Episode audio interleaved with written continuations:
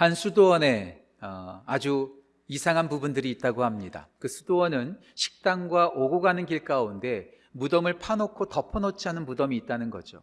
어떤 사람이 그 수도원을 방문했습니다. 수도사에게 물어봤다고 하죠. 오늘 누가 죽었습니까? 최근에 누가 죽었습니까? 아니요, 죽은 사람 없는데요. 아, 그러면 저 무덤은 뭡니까? 누구 무덤입니까? 그렇게 물어봤다는 거죠. 그랬더니 수도사가 이렇게 말했답니다. 예, 다음에 죽을 사람이 들어갈 무덤입니다. 이렇게 말했다는 거예요. 그 말은 무슨 말이냐면 그 수도원에 있었던 모든 수도사들은 하루에 3번씩 밥을 먹으러 가면서 나도 언젠가 저곳에 들어갈 거야, 나도 언젠가 죽을 거야 라는 것을 항상 리마인드, 기억하기 위해서 그러한 모습들을 만들어 놓았다는 거죠. 예, 우리 모두는 죽습니다. 확실하게 죽습니다. 근데 우리는 마치 죽지 않을 것처럼 생각하면서 착각 속에 살아가는 것 같아요. 저도 어렸을 때 그랬던 것 같아요. 나는 죽지 않을 거야, 다른 사람들의 이야기지. 제가 건강할 때도 그렇습니다. 청년이었을 때도 그랬어요. 나는 죽지 않을 것 같아, 이런 생각을 가끔가다 했었습니다. 근데 제가 이번에 48살이 됐거든요. 저보다 나이 많으신 분들한테 좀 죄송하지만 저도 48살이 되니까 몸이 자꾸 이렇게 낡아지는 것을 느껴요. 제가 예전에도 말씀드렸죠. 노안이 찾아왔다고. 저도요, 좀 지저분한 얘기인지 모르겠지만 책을 읽을 때마다 자꾸 손가락에다 침을 묻혀요. 안 넘어가는 거예요. 안 넘어가는 거예요. 옛날에 어린이들이 막 떠들면은요, 어르신들이 이런 말 했죠. 정신사납다고. 근데 제가 요즘 그런 말을 자주 합니다. 정신사납다고. 앉았다가 일었을 때마다 입에서 신음소리가 나옵니다. 아이고, 주님, 이런 말이 나와요. 몸이 후피하니까, 몸이 낡아지니까, 아, 나도 명락없이 죽겠구나, 이런 생각을 하게 됩니다. 모든 것은 낡습니다. 새로운 제품도 구입하는 즉시 중고 제품이 되고요, 아무리 새로운 자동차라 할지라도 시간이 지나면 그 자동차도 녹슬어버립니다. 아무리 신선한 음식도 시간이 지나면 상할 수밖에 없죠. 우리의 몸도 마찬가지입니다. 건강하지만 자꾸자꾸 낡고 낡으면서 언젠간 죽게 되고 우리도 무덤 안에 들어갈 것입니다. 죽는 것은 하나님께서 정하신 것이죠. 히브리서 9장 27절 말씀하시죠. 한 번 죽는 것은 정해진 것이요, 분명히 우리는 죽습니다. 죽음은 공평합니다. 돈이 많은 사람이든 돈이 적은 사람이든, 많이 배운 사람이든 못 배운 사람이든, 높은 자리에 올라간 사람이든 낮은 자리에 있는 사람이든, 심지어는 건강한 사람이든 건강하지 않은 사람이든 모두가 다 죽음 앞에서는 공평해서 다 죽습니다.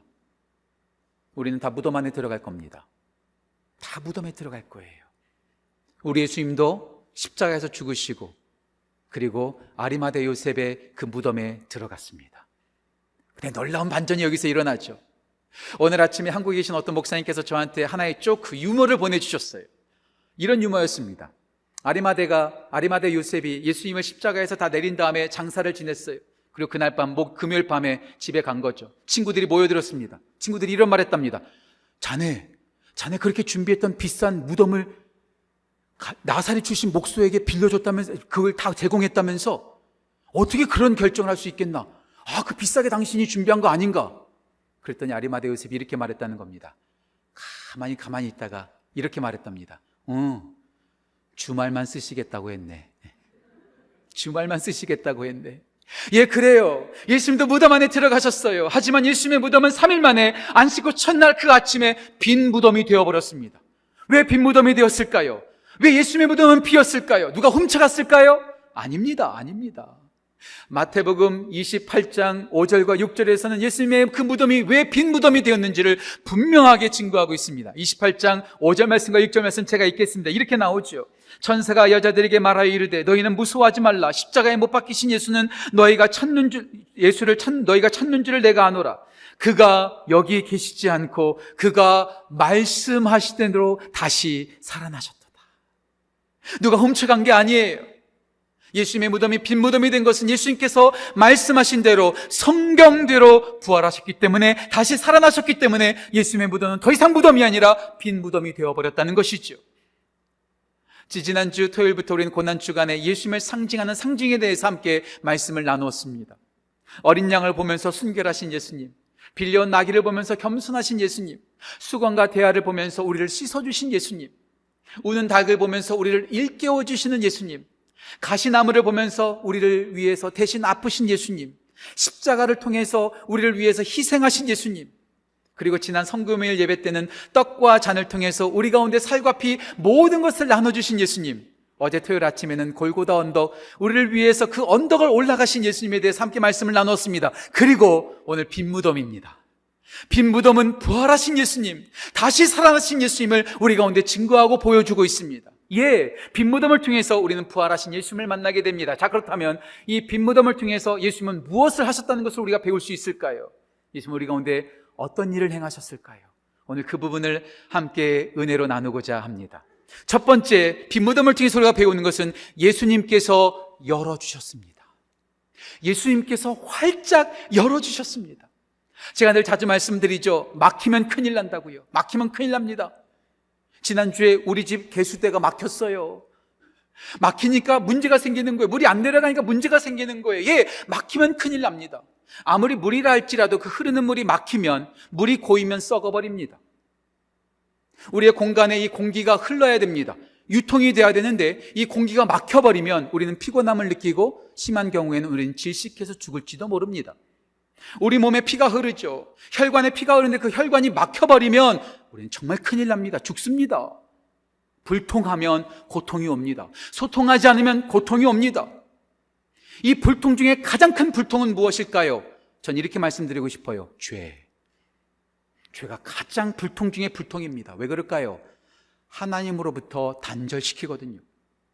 하나님께 나아가지 못하게 하거든요. 죄가 그렇게 무서운 것입니다. 로마서 3장 23절에 이런 말씀이 있습니다. 모든 사람이 죄를 범하였음에 하나님의 영광에 이르지 못하더니, 죄가 있기 때문에 우리가 하나님께로 나아가지 못하는 거예요.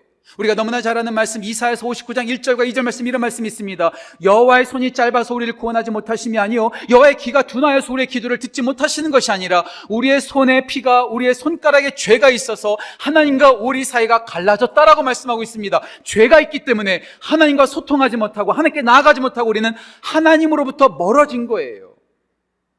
에덴 동산에서 하나님께서 말씀하셨죠. 선악을 알게 하는 나무의 열매를 먹으면 어떻게 됐죠? 반드시 죽으리라. 그들은 어떻게 됐습니까? 에덴 동산에서 추방당했습니다. 추방한 후에 하나님께서 어떻게 하셨죠? 불칼로 빙빙 돌면서 그 생명나무로 나아가는 길을 막으셨습니다. 이제 우리는 죄 때문에 하나님께로 나아갈 수 없는 거죠. 이스라엘 백성이 출애굽을 합니다. 그리고 광야에서 성막을 지었습니다. 성막에 하나님께서 임하시는 지성소가 있습니다. 그 지성소에 아무나 나갈 수 없습니다. 그래서 성소 휘장으로 완전히 가려놨어요. 그리고 1년에 딱 한 번 대제사장이 나아갑니다. 근데 그때도 대제사장이 죄가 있으면 그 성소에 딱 들어가면 그냥 즉사해버리는 거예요. 아무나 못 들어가요. 죄가 있기 때문에 죽을 수밖에 없어요. 가려져 있어요. 그 누구도 접근하지 못합니다. 하나님으로부터의 단절, 하나님께 나아갈 수 없는 것, 이것이 죄요, 이것이 죽음입니다. 그래서요, 우리 인간들은 무덤을 다 닫아 놓습니다. 그렇죠? 열린 무덤 보셨어요? 활짝 열린 무덤 보셨어요? 사람은 무덤을 열어놓지 않습니다. 열어놓으면 무섭거든요. 소름 끼치거든요. 죄와 생명과 죽음이 경계선이 있는 거죠. 열어놓지 않습니다. 그런데 이렇게 끔찍한 무덤을 열어놓으신 분이 계세요. 누굴까요? 바로 예수님이시죠. 요한복음 11장에서 예수님께서 나사로가 죽었습니다. 죽은 지 얼마나 됐죠? 3일이 아니라 4일입니다. 그 예수님께서 나사로의 그 무덤 앞에 가셔서 이렇게 말씀하십니다. 돌을 옮겨 놓으라. 무덤 문을 열라는 거예요. 그 말을 듣고 막달라 마리아가 어떻게 말하죠? 주님, 지금 오라버니가 죽은 지 나흘이나 돼서 시체 썩는 냄새가 납니다. 절대 열 수 없습니다. 열어서는 안 됩니다. 예, 그래요. 죽음은 일방통행입니다. 원웨이예요. 돌아올 수 없어요. 한번 건너면 다시 돌아올 수가 없습니다. 그런데 문을 열라고 예수님께서 말씀하십니다. 시체 썩는 냄새가 나니까 열 수 없어요. 그때 예수님께서 말씀하시죠. 내 말을 믿으라. 내 말을 믿으면 하나님의 영광을 보리라. 돌문을 열어놓습니다. 예수님께서 말씀하시죠. 나사로야, 나와라. 그랬더니 그 열린 문으로 나사로가 나오는 거예요. 할렐루야. 근데 예수님은요, 나사로의 무덤만 열린 것이 아니라 예수님의 무덤도 열렸습니다. 열렸어요. 오늘 본문 말씀, 요한복음 20장 1절 말씀 보실까요? 요한복음 20장 1절에 이렇게 나와 있습니다. 제가 읽겠습니다. 안식 후 첫날 일찍이 아직 어두울 때 막달라 마리아가 무덤에 와서 돌이 무덤에서 옮겨진 것을 보고 천사들이 옮긴 거예요. 왜요? 예수님은 더 이상 죽어 있지 않고 살아나셨기 까닭에 그 죽음이 가득한 그 누구도 들어갈 수 없는 그 무덤이 활짝 열리면서 새로운 길이 열린 것이죠. 하나님께로 나아갈 수 있는 길, 빛의 길이 열린 겁니다. 왜요? 다시 말씀드릴게요. 예수님께서 다시 살아나셨기 까닭에 그 길이 오픈된 겁니다. 성막의 지성소, 하나님께서 구하신 지성소에 나가려면 휘장을 열고 들어가야 된다고 말씀을 드렸어요. 그런데 그 휘장은 이미 열렸습니다. 여러분 잘 아시죠? 예수님께서 십자가에서 죽으시는 그 순간 어떻게 됐죠? 마태복음, 마가복음, 누가복음에서는 그 성소 휘장의 길이 활짝 열렸다. 이제 예수님 하나님께로 나아갈 수 있는 길이 열린 거예요. 누가복음에서는 가운데가 뻥 뚫렸다라고 말하고요, 마태복음과 마가복음에서는 그 휘장이 위에서부터 아래로, 우리가 연 것이 아니에요. 우리가 열었다면 아래에서 위로 찢어지죠. 하지만 건강한 소가 양쪽에서 당겨도 찢어지지 않는 그 성소의 휘장이 위에서부터 아래로 쫙 찢어졌습니다. 왜요? 우리 예수님께서 죄를 해결하시고 사망을 해결하시고 하나님께로 나아갈 수 있는 길을 열어주셨기 때문에 그렇습니다. 우린 인생 살다가 죽음 앞에서 두려워하기도 합니다.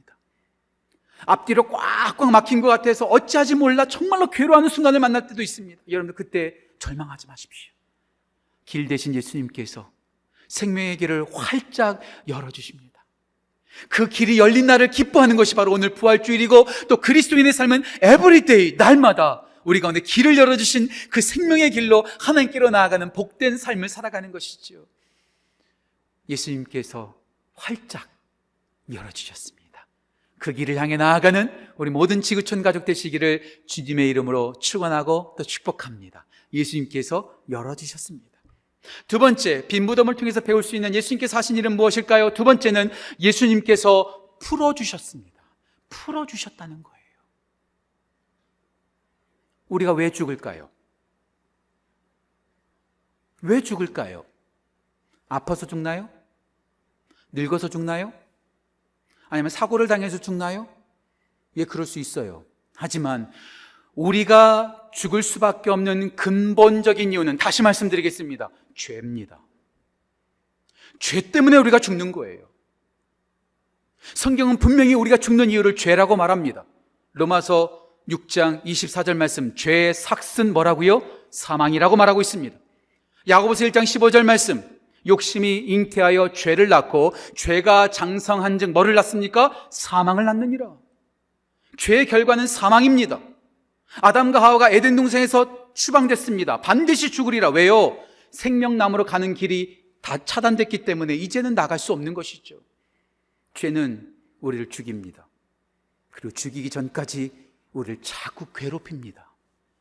죄가 우리를 괴롭히는 거예요. 죄의 중력이 우리를 자꾸 짓누르는 거예요. 그래서 죄가 아픈 것이죠. 히브리서 12장 1절 말씀 보면 죄를 이렇게 증거하고 있습니다. 모든 무거운 것과 얽매이기 쉬운 죄라고 말하고 있습니다. 죄 때문에 우리는 늘 짓눌리는 거예요. 늘 올가매는 거예요. 부자연스러운 거죠. 죄는요, 사탄은요, 자꾸 우리를 죄로 속삭입니다. 너 이것만 하면 괜찮아질 거야. 너 이것만 하면 행복해질 거야. 너 이것만 하면 문제가 사라질 거야. 자꾸 우리한테 속삭이지만 세상이 주는 가치와 세상이 주는 쾌락과 세상이 주는 모든 것들은 우리를 올가매고 우리를 공허하게 만들 뿐입니다. 예를 들어서 설명할까요? 술을 한번 생각해 보시오. 술. 제가 영화 속에서나 드라마에서 술 마시는 사람들을 보면요, 얼마나 기쁨이 가득한지 몰라요. 그런데요, 술 마신 후에 사람들을 보면 정말로 푸석푸석하고요, 얼마나 얼굴이 안 돼 보이는지 몰라요. 술 먹으면 진짜 문제가 사라지나요? 마실 때는 좋죠. 흔히 이런 말 하죠. 술이 술을 먹고 술이 사람을 먹는다. 술 때문에 망치는 거예요. 술 때문에 망하는 거예요. 도박도 마찬가지입니다. 내가 하면 돈 딸 것 같죠? 라스베가스 가보세요. 한국에 있는 카지노가 있는 동네 가보세요. 이런 표현에서 좀 죄송하지만 패가 망신한 사람들이 얼마나 많이 있는지 모릅니다.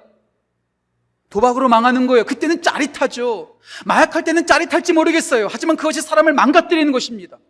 쇼핑해서 내가 좋은 물건 많이 사면 나는 행복해질 거야. 한번 사보세요. 그게 진짜 행복이 얼마나 갑니까?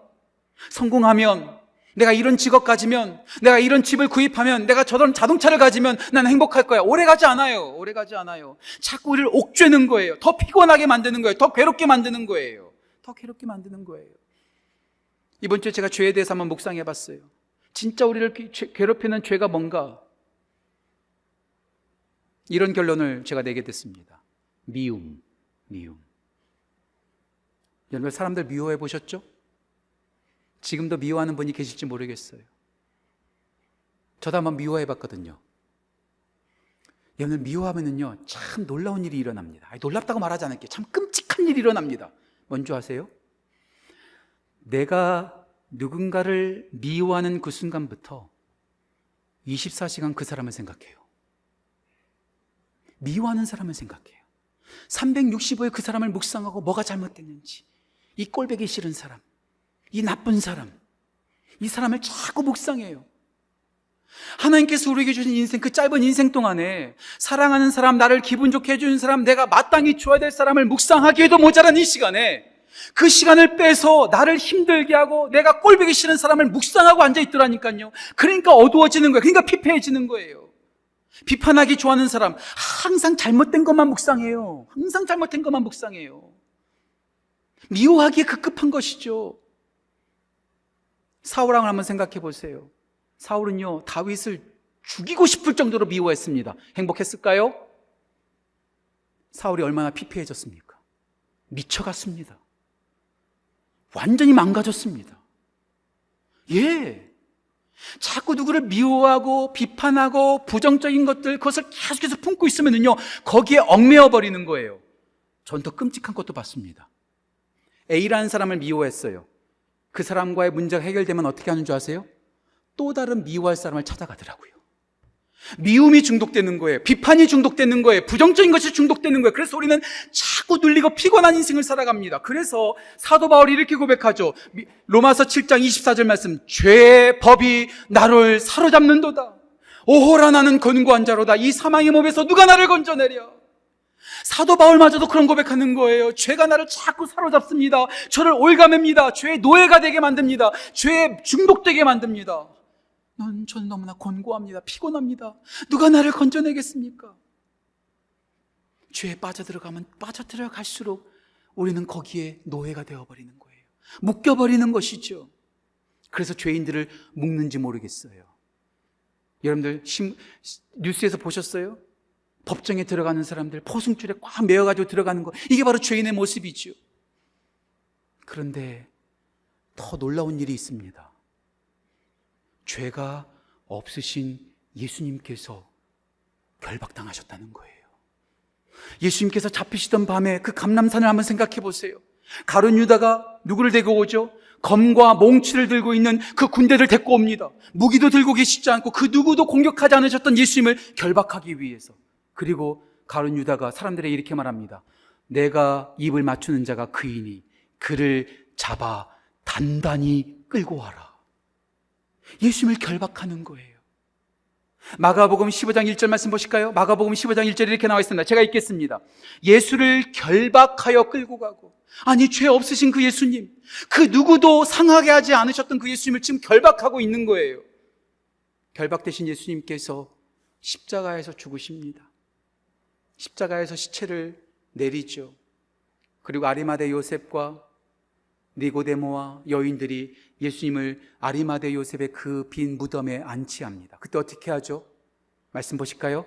요한복음 19장 40절입니다. 요한복음 19장 40절 제가 읽겠습니다. 이에 예수의 시체를 가져다가 유대인의 장례법대로 그 향품과 함께 어떻게 했습니까? 세마포로 쌌더라. 유대인의 장례법은요, 세마포를 가지고 발끝에서부터 어깨, 목까지 칭칭칭칭 꽁꽁 매어 감싸는 거예요. 완전히 결박하는 거죠. 어떤 경우에는요, 45kg 정도의 무거운 세마포들이 총동원돼서 온몸을 다 칭칭 감아버리는 거예요. 부자연스럽게 만드는 거죠. 다시 나사로의 현장으로 가봅시다. 나사로의 무덤 문을 열었어요. 예수님께서 말씀하셨죠. 나사로야 나와라 했더니 나사로가 어떻게 나왔죠? 요한복음 11장 44절 말씀 보면 수족을 동인체로, 배로 동인체로 나오는 거예요. 부자연스럽게 어그적 나오는 거죠. 그때 예수님께서 말씀하시죠. 풀어놓아 다니게 하라. 다시 말할게요. 풀어놓아 다니게 하라.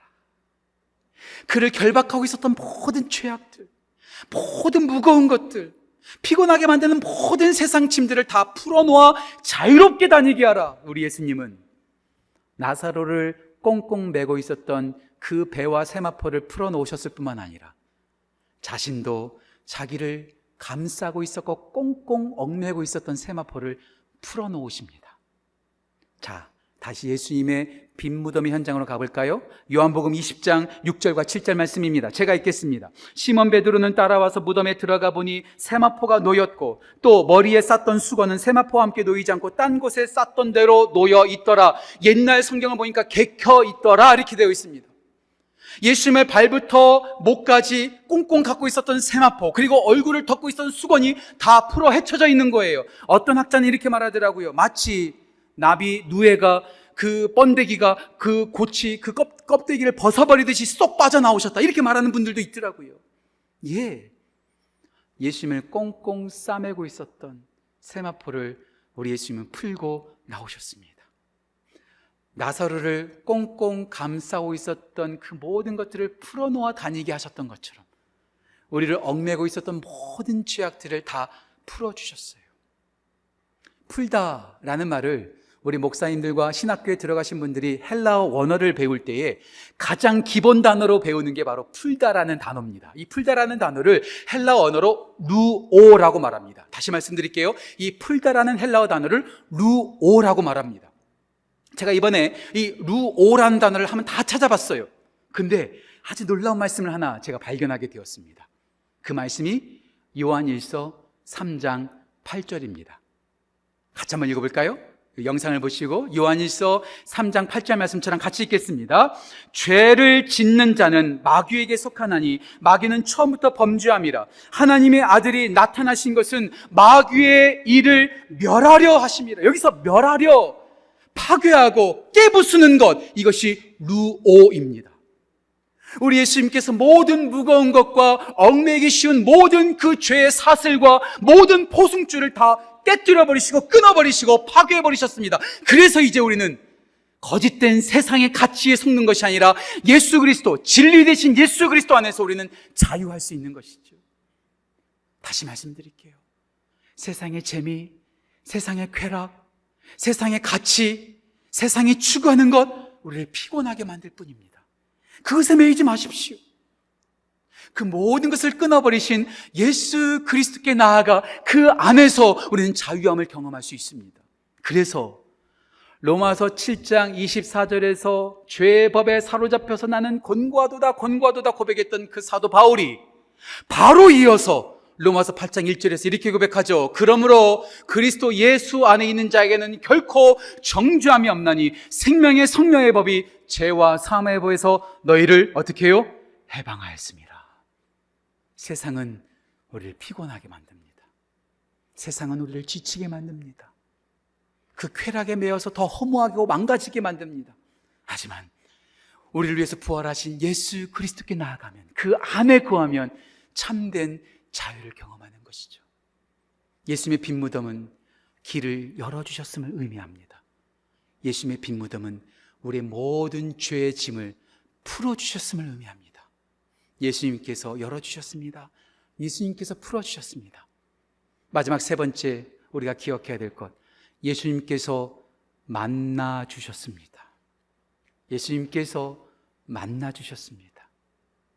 오늘 요한복음 20장 1절에서 10절 말씀 보면 이 짧은 단락 속에서 보다라는 단어가 세 종류가 나옵니다. 다시 말씀드릴게요. 우리가 보다, see, watch, look, 본다라는 단어가 세 가지가 나옵니다. 그런데 이 세 가지의 단어가 다 다르게 쓰였어요. 다른 단어로 쓰였어요. 제가 지금 see, look, watch 다 다른 단어로 표현했던 것처럼 지금 요한복음 20장 1절에서 8절까지 보다라는 단어 세 가지가 다 등장합니다. 왜 그럴까요?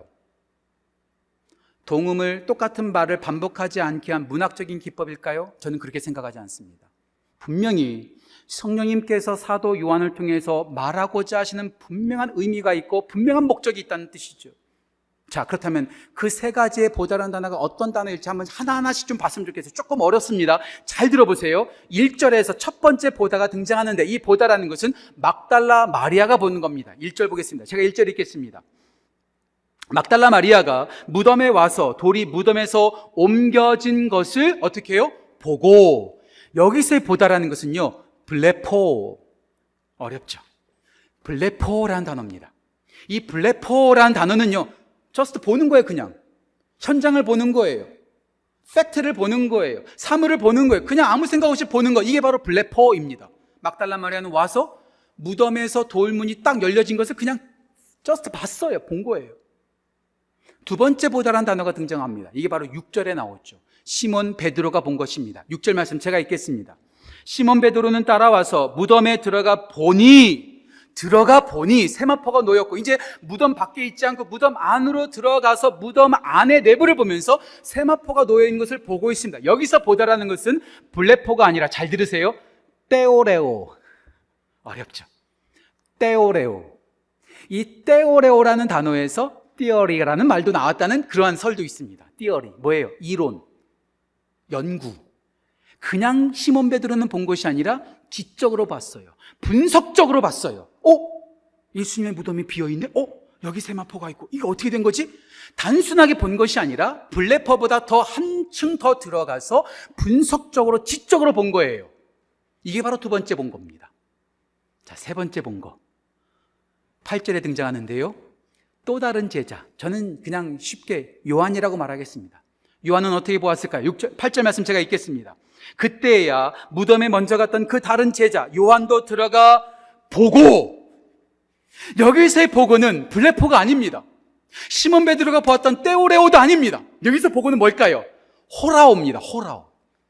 그냥 호라오. 호라오는 무슨 뜻이냐면 그냥 팩트만 보는 것이 아니라, 분석적으로 보는 것이 아니라 마음으로 보는 거예요. 영으로 보는 거예요. 보다 더 깊이 있게 바라보는 것이죠. 막달라 마리아 보는 것과 차원이 달랐습니다. 베드로가 보는 것과 좀 달랐습니다. 마음으로, 영으로 꿰뚫어 보는 것입니다. 그랬더니 어떻게 됐죠? 다시 8절 말씀 볼게요. 8절 우리 같이 한 목소리로 읽어볼까요? 8절 같이 읽겠습니다. 그때야 무덤에 먼저 갔던 그 다른 제자도 들어가 보고 어떻게 해요? 믿더라. 예수님의 무덤이 비었습니다. 3일 전에 골고다 언덕에서 처참하게 죽은 예수님, 그 예수님의 무덤이 비었어요. 안식구 첫날 아침이 돼서 예루살렘이 발칵 뒤집혔을 것입니다. 그렇죠? 3일 전에, 지난 금요일에 십자가에서 그렇게 죽은 예수님이, 예수라는 사람이 무덤이 비었대. 가보자. 아마도요, 저는 성경에선 그거 나와 있지 않지만 제가 그냥 상상해 보면 예루살렘에 있는 수많은 사람들이 무덤으로 몰려들었을 것 같아요. 진짜 무덤이 비었어? 예수 시체 누가 훔쳐갔어? 수많은 사람들이 빈 무덤과 굴려진 돌과 놓여져 있는 세마포를 다 봤을 거예요. 그런데 다 예수님을 믿었나요? 아니요, 예수님을 믿지 않았어요. 누가 믿었죠?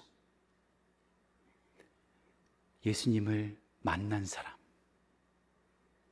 빈 무덤을 보고 세마포를 본 사람들이, 어떤 증거가 있고 논리적으로 이해되는 사람들이 예수님을 믿은 것이 아니라, 예수님을 본 사람들이, 직접 본 사람들이 믿은 거예요. 논리가 중요하지 않다는 건 아닙니다. 맹신을 여러분들한테 추구하는 건 아닙니다. 하지만 예수님을 직접 만난 사람은 그 어떤 논리나 그 어떤 지식으로도 이길 수가 없어요. 제가 1부 예배 때 갑자기 말씀드렸는데요, 이븐 알렉산더라고 하는 사람 여러분들 들어보셨나요? 이븐 알렉산더, 한 10여 년 전에 미국을 발칵 뒤집혔던 한 사람입니다. 하버드 대학교에서 공부한 아주 인텔리 중에 인텔리입니다. 하버드 대학교에서 공부해서 지금 듀크 대학교에서 신경외과, 이 뉴런, 이 뇌에 대해서 연구하는 의사이자 과학자입니다.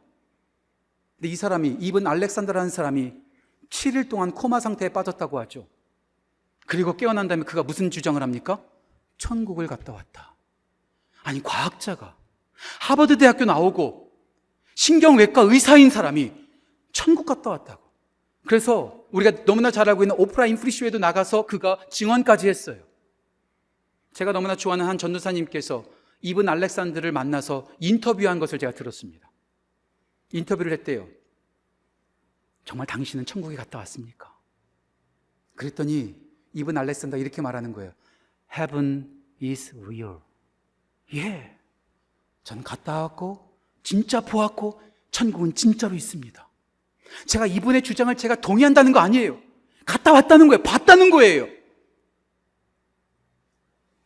인터뷰했던 그 전도사님이 또 다른 질문을 하나 더 던집니다. 박사님, 만약에 당신 앞에 전 세계적으로 가장 유명한 무신론자 중에 무신론자, 만들어진 신이라는 책을 썼고 지금도 수많은 사람들이 예수 믿는 것을 조롱하고 있는 그 무신론자 리차드 도킨슨이 당신 앞에 앉아 있다면 당신은 그에게 뭐라고 말하겠습니까? 과학자 대 과학자로 당신은 뭐라고 말하겠습니까? 그때 이븐 알렉산더가 이렇게 대답했다고 합니다. 살짝 웃으면서, 예, 저는 리차드 돈킨슨 씨를 만나면 이렇게 말하고 싶습니다. 당신이 하나님이 없고 이생이 전부고 천국이 없다라고 말하는 것 당신의 자유입니다. 마음대로 그렇게 생각하십시오. 그런데 도킨슨 씨 양반, 당신이 모르는 게 하나 있습니다. 저는 진짜로 천국을 봤습니다. 진짜로 천국을 봤습니다. 논리로 해석되지 않아요. 증거로 해석되지 않아요. 직접 봤다는 거예요. 누가 변화되질까요? 누가 예수를 믿을까요? 여러 가지 증거를 대고 여러 가지 논리적으로 이해되는 사람이 예수를 믿는 것이 아니라, 빈 무덤을 본 사람들이 믿는 것이 아니라, 부활하신 예수님을 본 사람들, 그 본 사람들이 변화되어지는 거예요. 막달라 마리아와 베드로와 요한이 다시 집으로 돌아갑니다. 그런데 막달라 마리아는 그냥 무덤에 머물러 서서 그 무덤 앞에서 울고 있죠. 낭망하고 있죠. 무덤에 머물러 서 있습니다. 그때 예수님께서 막달라 마리아를 만나 주십니다. 그가 변화되어집니다. 어떻게 변화될까요? 오늘 본문 말씀은 아니지만 요한복음 20장, 특별히 18절 말씀 볼까요? 요한복음 20장 18절 말씀 이렇게 나와 있습니다. 막달라 마리아가 가서 제자들에게 내가 주를, 잘 들으세요, 보았다. 여기서 보았다는 블레포도 아니요, 떼오레오도 아니요, 호라오. 내가 경험적으로, 내가 마음으로, 영으로 보았다 하면서 제자들에게 이렇게 말합니다. 주께서 자기에게 이렇게 말씀하셨다 이르니라. 예수님을 만나기 전에는 무덤 앞에서 슬퍼하고 있었습니다. 하지만 예수님을 만난 그 순간부터 그는 죽음 앞에 머물러 있는 것이 아니라 생명을 전하는 사도로 변화되어, 사명자로 변화되어지는 것을 볼 수가 있습니다. 제자들도 마찬가지죠. 예수님의 무덤이 비었다는 소식을 알았습니다. 그들은 어떻게 하고 있었죠? 두려워 떨고 있었습니다. 그런데 그들에게 예수님께서 찾아가서 만나주시죠. 요한복음 20장 18절과 19절 말씀 보실까요? 19절과 20절 말씀 보실까요? 이렇게 나옵니다. 제자들이 유대인들을 두려워하여 모인 곳에 문들이 닫았더니 예수께서 오사 가운데 서서 이르시되 너희에게 평강이 있을지어다. 이 말씀을 하시고 손과 옆구리를 보이시니 제자들이 주를, 잘 들으세요, 보고, 여기서의 보고는 블레포가 아닙니다. 떼오레오도 아닙니다. 호라오, 보고 기뻐하였더라. 빈 무덤을 봤을 때는 그들은 기뻐하지 않았어요. 오히려 두려워했습니다. 하지만 부활하신 예수님을 그들이 만나는 그 순간부터 두려움은 사라지고 기쁨이 넘치는 거예요. 심지어는 그 자리에 없었던 도마, 나는 직접 보지 않고는, 난 직접 그 상처를 만지지 않고는 난 예수님을 믿을 수 없어라고 말했던 의심하는 도마, 그 도마에게도 예수님은 찾아가서 만나 주십니다. 그리고 이렇게 그는 고백하지요. 요한복음 20장 28절입니다. 도마가 대답하여 이르되 나의 주님이시요 나의 하나님이십니다. 의심했던 도마가 예수님을 호라오, 보고 나서 그가 나의 주님, 나의 하나님이라고 믿음의 고백을 하는 것이죠. 다시 말씀드릴게요. 빈 무덤이 우리를 변화시키지 않습니다. 세마포가 우리를 변화시키지 않습니다. 무덤을 여셔서 길을 열어주시고 우리의 모든 죄를 풀어주신 그 예수 그리스도를 만날 때에 우리가 변화되어지는 것이죠. 저는 이 부활의 아침에 부활하신 예수님을 다시 만나고 그분을 경험하여 우리 모두가 변화되어지는 귀한 은혜를 경험하기를 간절히 소원합니다. 예수님은 부활하셨습니다. 참으로 부활하셨습니다. 길을 열어주셨습니다. 길이신 예수님께서 길을 열어주시고, 진리 되신 예수님께서 우리를 자유케 하시고, 생명 되신 예수님께서 우리를 찾아와서 우리를 만나주십니다. 우리는 죽습니다. 전 설교 시작하면서 우리는 모두 다 죽는다고 말씀을 드렸어요. 다 죽습니다. 저도 죽습니다. 오늘 예배를 드리신 여러분들도 다 죽습니다. 예수님을 잘 믿으면 죽지 않죠? 이렇게 말씀하실 분이 있을지 모르겠어요. 성경 속에 나오는 하나님의 사람들, 특별히 히브리서 11장에 나오는 믿음의 전당을 보십시오. 에녹을 제외하고 또 다른 말씀에서는 엘리야를 제외하고 다 죽었습니다. 방주를 만들었던 노아도 죽었습니다. 믿음의 조상이었던 아브라함도 죽었습니다.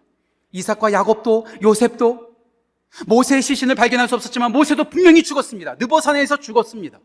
다 죽었어요. 예수님을 잘 믿어도 우리는 다 죽습니다. 아니요, 오히려 예수님을 믿기 때문에 더 끔찍하게, 처절하게 죽을지 모르겠어요. 저는 히브리서 11장을 볼 때마다 가장 은혜받는 구절이 있습니다. 히브리서 11장 36절과 37절 말씀입니다. 제가 읽겠습니다. 이렇게 나와 있습니다. 또 어떤 이들은 조롱과 채찍질뿐 아니라 결박과 옥에 갇히는 시련도 받았으며 돌로 치는 것과 톱으로 켜는 것과 시험과 칼로 죽임을 당하고 양과 염소의 가죽을 입고 유리하여 궁핍과 환난과 학대를 받았으니 이런 사람은 세상이 감당하지 못하느니라. 그들이 광야와 산과 동굴과 토굴에서 유리하였다. 예수님을 믿는 것 때문에 오히려 박해를 받고 핍박을 받고 돌로 맞고 톱으로 켬을 당하고 칼로 찔러 죽임을 당하는 처절한 죽음을 맞이했던 사람들이 바로 예수님을 믿는 믿음의 사람들이었습니다. 그런데 왜 그들이 죽음을 두려워하지 않고 죽음을 도망치지 않았을까요? 그 이유가 있습니다. 말씀을 같이 읽었으면 좋겠어요. 히브리서 11장 35절 말씀 같이 읽을까요? 35절 같이 읽겠습니다. 여자들은 자기의 죽은 자들을 부활로 받아들이기도 하며 또 어떤 이들은 더 좋은 부활을 얻고자 하여 심한 고문을 받되 구차히 풀려나기를 원하지 아니했다.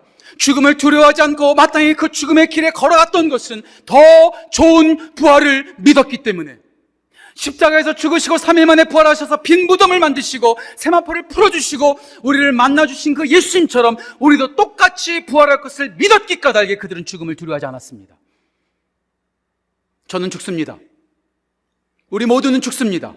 언제일지 모르지만 우리는 분명히 죽습니다. 그러나 우리는 예수님의 무덤이 빈 무덤이 되었던 것처럼 우리들의 무덤도 빈 무덤이 될 겁니다. 예수님을 믿는 자들이 죽었던 그 무덤은 더 이상 죽음을 가두고 죄로 가두는 그런 절망적인 무덤이 아닙니다. 저는 이 무덤을 생각하면서 이런 생각을 하게 됐어요. 예수님을 믿는 사람들이 매장되는 무덤은 어머니의 자궁과도 같다. 자궁, 빛이 들어가지 않아요. 답답해요. 하지만 그 자궁에는 생명이 무럭무럭 자라서 어떻게 되죠? 태어나잖아요. 예, 우리도 무덤 안에 들어갈 겁니다. 하지만 그 무덤은 우리를 가두는 무덤이 아니라, 우리를 죽이는 무덤이 아니라, 우리를 다시 부활하게끔 하는 하나님의 자궁인 것이죠. 아까 캐티 전사님께서 설교하시면서 무비명을, 어머니의 무비명을 보여주셨죠. 여러분들은 죽으면 묘비명에 어떻게 기록되기를 원하십니까? 저는 오늘 아침에 처음 설교를 시작하면서 그 파놓고 덮지 않은 무덤에 대해서 말씀을 드렸습니다. 여러분들 그 무덤에 들어간다면 여러분들 묘비명에 뭐라고 쓰시겠습니까? 기독교 작가로 알려져 있는 필립 얀 씨가 루이지애나를 방문했었을 때 성공의 교회 무덤에서 하나의 인상적인 묘비명을 보았던 것을 소개하면서 책을 마무리하고 있습니다. 한 할머니의 묘비명이었습니다. 그 묘비에는 이렇게 써져 있었다고 합니다. waiting, waiting, 기다림, 기다림. 예수님께서 나를 다시 살리실 것을 기다림. 우리를 옥죄는 것들이 있고 어디로 갈지 몰라서 방황하는 그 순간에도 우리를 위해서 길을 열어주시고 우리의 모든 죄를 끊어주시고 우리를 만나주신 예수님께서 부활하신 것처럼 우리도 다시 부활할 줄 믿습니다. 그날을 기다리며 부활의 소망으로 살아가는 우리 모든 지구촌 가족 되시기를 주님의 이름으로 축원하고 더 축복합니다. 이 시간 다 함께 일어나셔서 함께 기도할까요? 하나님, 길을 열어주신 예수님 감사합니다. 우리의 죄를 다 끊어주신 예수님 감사합니다. 보잘것없는 우리를 만나주신 예수님 감사합니다. 사방으로 우겨쌈을 당하는 그 순간에도 길을 열어주신 예수님을 바라보게 하시고, 세상의 잘못된 가치와 쾌락으로 피곤하고 지친 우리들을 깨워주시고 그 사랑으로 자유케 하시며 우리를 만나주신 그 예수님의 그 부활의 소망을 품고 살아가는 우리 모두 되게 하여 주옵소서. 살아계신 예수님, 우리를 붙잡아 주십시오. 함께 이 시간 고백하며 기도하며 나아갑시다. 기도하겠습니다. 하나님 아버지,